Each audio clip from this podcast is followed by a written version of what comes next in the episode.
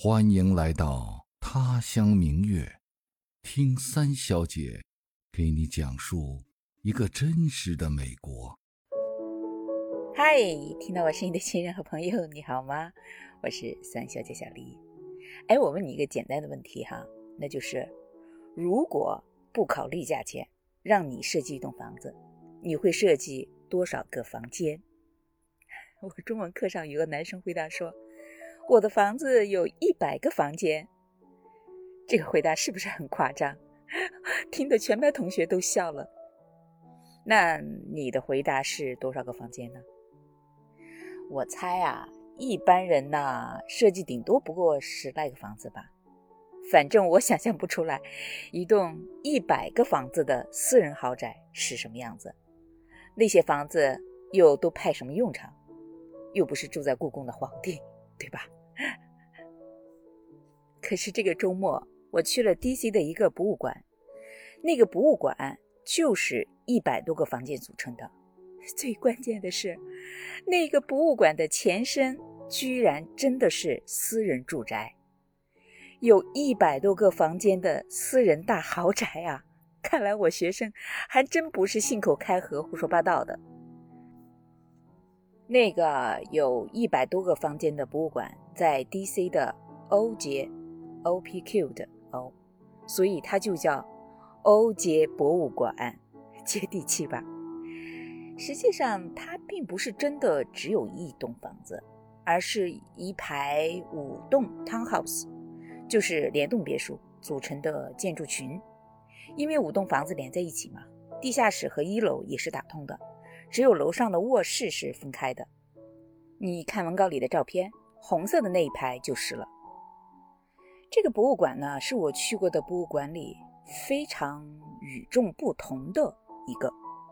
它的建筑艺术和设计的时间各不相同，从维多利亚时代到前卫的装饰艺术都有。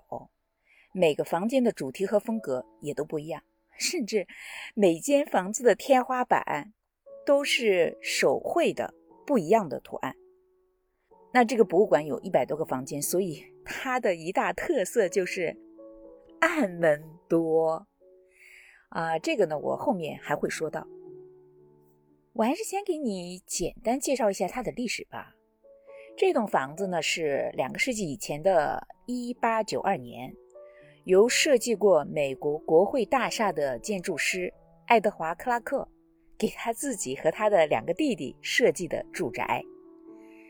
呃，作为19世纪、20世纪期间在美国国会大厦工作的最后的建筑师之一，克拉克呢，把修国会大厦剩下的瓷砖和木材就用来修他的家，而且呢，他还把从德国带来的最优秀的为国会大厦工作过的木匠请到他自己家中，制作了很多精美的木雕、栏杆和装饰品。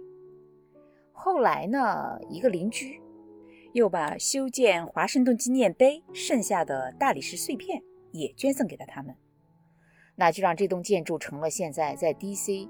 保留的最完美的私人古建筑之一。一百多年过去了，那些精美的设计还是那么令人惊叹。后来呢，这栋住宅在一九三零年代吧。被改造成了三栋独立的宿舍，给 FBI，就是联邦 调查局的特工们住。哎，对了，那个博物馆现在有八十多个暗门，不是我们能看到的进出的门，而是有伪装的、一眼看不穿的暗门。我猜，是不是就是那个时候设计的呀？反正呢，现在在博物馆寻找这些暗门就成了最热门的活动。呃，再后来还住过抗议运动的学生领袖，也住过女权主义的先驱者。在一九八零年的时候吧，现在的主人蒙纳德买下了它，经过改建，在一九九八年吧，就办成了现在包括艺术、雕塑、音乐、纪念品和手稿的。欧街博物馆，而且呢，在博物馆内全年会举办音乐会、签售会、电影的放映和对外的参观旅游等活动。这个博物馆呢，有一万五千多件藏品和两万多本书、建筑的手稿、书信、唱片和纪念品等等。作为一个博物馆，这些藏品并不算多，对吧？但是这些藏品非常特别，除了最早的一批是主人捐献的私人收藏之外，后来的都是由不同的人捐献的。到了现在，任何人都可以捐赠任何你认为有收藏价值的东西，而博物馆里几乎所有的藏品同时又明码标价公开出售，这一点尤其特别。我还没见过公开出售自己藏品的博物馆，这是第一个。呃，这和建立这家博物馆的目的有关系。他们在官网上宣传的使命就是：我们的目标是让人们能够做自己喜欢的事情，敢于与众不同，并且享受乐趣。我们通过艺术、科学和体育的融合来激发创造力、多样性和想象力。他们坚信，艺术不是远离人群、高高在上的东西，而是生活中每一个细小的创造，是任何人都可以触及的。所以呢，他们致力于把艺术融入人们的日常生活。其实我去逛这个博物馆呢，纯属偶然。这个周末呢。我家俩姑娘都约了朋友去 DC 城里玩儿，我们呢要送孩子进城，想着就随便去那儿逛个一半个小时，等姑娘们吃完饭再一起回家。结果没想到我在那儿一口气逛了四个多小时，最后实在走不动了才回家，因为里面可看的东西实在是太多了。就像博物馆的口号：“Every step tells a story。”真的是一步一个故事。这个博物馆呢，我说过有一百多个房间，包括几十个传奇主题房，有流行文化师、著名歌手约翰列侬的房间，女权运动的先驱罗莎帕克斯夫人的房间，她在那儿住过十来年的。嗯，啊，有印第安人主题的房间，那儿的地上铺的是真正的兽皮地毯啊。也有亚洲主题的房间。说起来，我在博物馆看到过很多中国的东西，什么特别漂亮的马面裙、麻将、清代皇族的画像、京剧脸谱、景德镇的瓷器等等吧。还有典型的西部双层的小木屋，哎，我特别喜欢那个，全部用原木打造的这个木屋。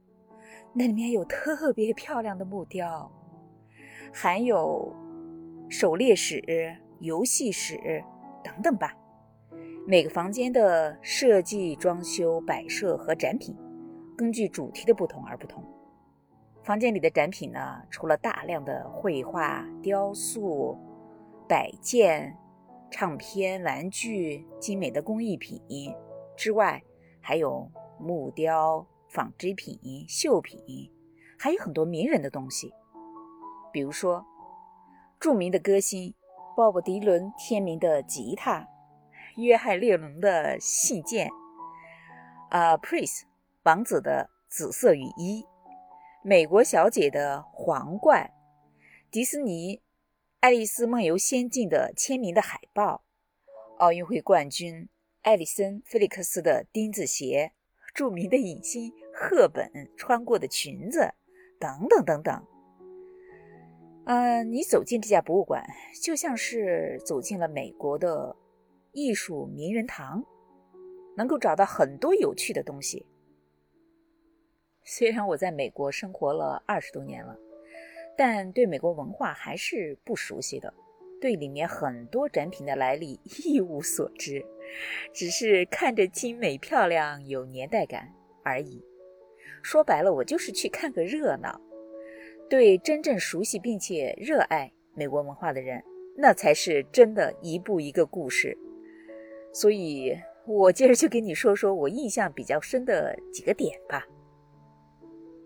首先是它接地气，我说了，这个博物馆的前身是私人住宅嘛，所以呢，它坐落在 D.C. 城的老住宅区，环境很优雅，交通也便利，几步路之外就是地铁站和有九个路口的九胖大环形路，很热闹也很方便。它的外观呢，就是普通的住宅式样，地面三层，地下一层。门脸也很小，就是普通的私人住宅式的双扇大门，除了门前立了个博物馆的牌子，你不注意的话，完全看不出来那是一个博物馆。而且和它相邻的左右的房子，到现在也还是私人住宅。我去的时候，大门都是锁着的，要按门铃才会有人来开门。可是当你踏进那扇大门的时候，眼前的世界豁然开朗。色彩缤纷，有一种一脚踏进梦幻世界的感觉，那是真的大隐隐于市啊。其次呢，它的展品之繁多，种类之复杂，做工之精美，令人眼花缭乱。刚开始我还雄心勃勃的想给每一个我进入的房间都录个像，拍些照片，可是很快我就放弃了。因为可拍摄的东西实在是太多了，呃，我只说一个房间吧。从它的摆设，我完全看不出来是给谁住的。绕墙一周是有精美雕花的红色的木头家具，中间一张旧式的木床，床上呢铺着厚厚的带着红色暗纹的被褥，床上有五六个抱枕，各不相同，花色繁杂。大床中央呢，横摆着一把吉他，床的一边斜立着一把吉他，另一边呢是一头高高的绒毛的长颈鹿。床头的呢红木架子上有五层吧，放了几十个玩具小人儿，有穿裙子的芭比娃娃，带着翅膀的天使，披着红色袈裟的和尚，穿着白色长袍的古代文人。穿着铠甲的武士，穿和服的艺妓，穿着蓬蓬裙的中世纪公主，还有木头雕的小人儿，等等等等，看起来好像是给孩子住的，但是墙上的橱柜里面可是放满了酒，一排一排，真是整齐齐的，而且床头柜上的书也不是给孩子看的，啊，所以我猜。或许是给某个有赤子之心的音乐家设计的吧。总之呢，就像这个房子一样，每一个房间都不一样，但是呢，都摆满了独特的东西。第三个印象特别深的是它的卫生间，对，就是卫生间。整栋楼呢，好像有三十五个卫生间，每一个卫生间的设计和格局都不一样。比如说，Beatles 的主唱，就是甲壳虫的主唱约翰列侬的卫生间的地毯上就印着他的头像。不过那些卫生间里面最特殊的还是它的马桶盖子和浴缸。马桶盖子的设计啊特别精巧，有钢琴的，有吉他的，有看报纸的狗，等等等等，特别的别出心裁，让卫生间一下子就变得。高大上起来，充满了艺术感。我放了照片在文稿里，你去看。还有卫生间的浴缸也各不相同，有陶瓷的、木头的、金属的，白色、黑色、红色、蓝色，有圆的、方的，各种设计，让人眼花缭乱，忍不住都想躺进去试试。卫生间的装饰风格更是五花八门。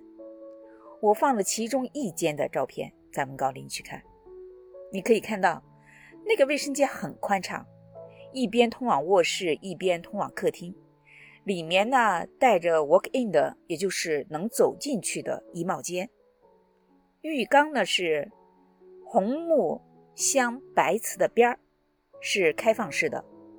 围绕着浴缸的几层架子上面，摆满了酒具、咖啡具和各种沐浴用品。珠宝首饰和其他摆设，还有两把名人用过的吉他。浴缸前面呢摆着一张国际象棋的桌子和两把透明靠背的椅子。哎，那一套国际象棋的设计非常的古典，也很特别，是青铜和黄铜的。你去看照片，我看到它的标价是两万美金。喜欢的话，你是可以直接买走的。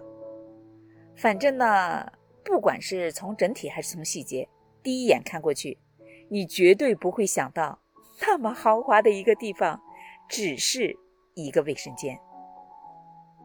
当然了，最让我印象深刻的那就是寻找暗门呀。我前面说过，这个博物馆有八十多个暗门，能找到两个呢，算是平均水平。你猜猜？我找到了几个？我找到了十二个，好开心呀！其实刚开始的时候，我让那些目不暇接的展品迷住了眼，看哪儿都像是暗门，可偏偏都不是，找了好久都没找到一个。可是当我在一面镜子后面找到第一个暗门之后，突然就发现了窍门儿伪装的暗门呢，有几个特点：第一，暗门前面一定是没有家具和摆设的，因为要走人嘛。第二，伪装成暗门的东西一般面积比较大，比如说镜子、书架、橱柜、一大张海报等等吧。第三，暗门是不会在能看到户外的那面墙上的。第四，做成暗门的地方是有掉漆的现象的，这个很容易理解。被人摸的太多了嘛？根据这几个窍门呢，我很快就找到了好几个暗门，有的通向客厅，有的通向楼梯，有的通另一间卧室，有的通向走廊。最特殊的一个是通向一个地下酒窖。其实那个暗门是不容易找到的，倒不是因为暗门本身伪装的好，而是因为地点很特殊。那是一个地下室嘛，也是一个地下的厨房。整个地下室呢，分成了大小不同的好几间房，分别用来放盘子、杯子、桌布、厨房用具等等吧。最大的一间呢，就是操作间，藏在拐两个弯儿才能看见的一个角落里。里面是整排的金属案板呀、水槽啊、烤箱啊、锅碗瓢盆等等。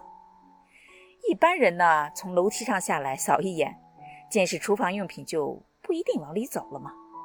但是如果你错过了操作间，就不可能发现去酒窖的暗门，因为那个暗门就在操作间的一个角上。暗门后面呢是厚厚的石墙，里面是一个能容纳十二个人喝酒的地下酒窖。桌子上呢杯盘整齐，静候来客呀。镶在四面墙里的架子上，摆满了一瓶一瓶的酒。为了找二门呢，我在博物馆里楼上楼下跑了很多趟，想着怎么也得找到一半才甘心嘛。反正博物馆从早上九点开到晚上九点，有的是时间。可是我逛了四个多小时以后，我怎么都逛不动了，太累了。哎呀，剩下的暗门，等下次吧。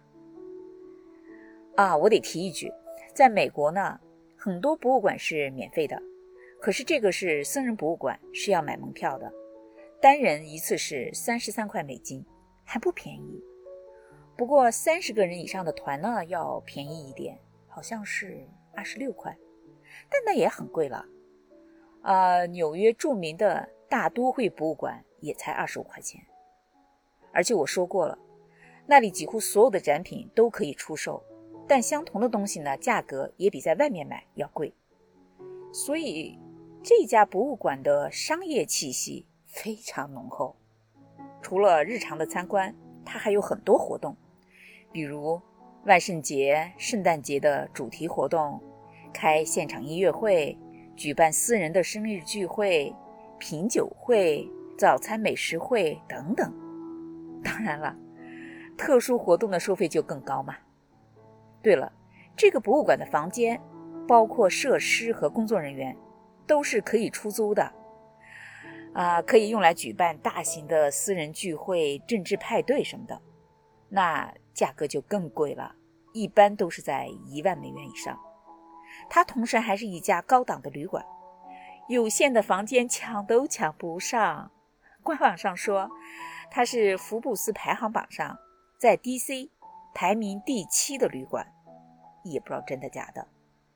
总之呢，博物馆的基金会用赚来的钱，不光支持了一百多家非营利组织，而且给当地的艺术家以物质的支持，每年都有不同的艺术家住在那儿。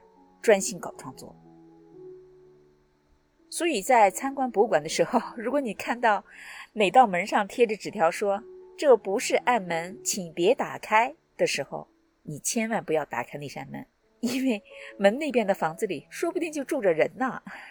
你看，我说这是一家特别特殊的博物馆，没错吧？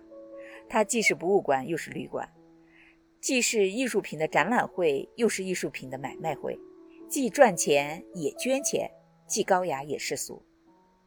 不管怎么说吧，在这个热得像下火一样的星期天，在那个闹中取静的地方消磨一个下午，还是非常值得的，也算是接受了一次艺术的熏陶吧。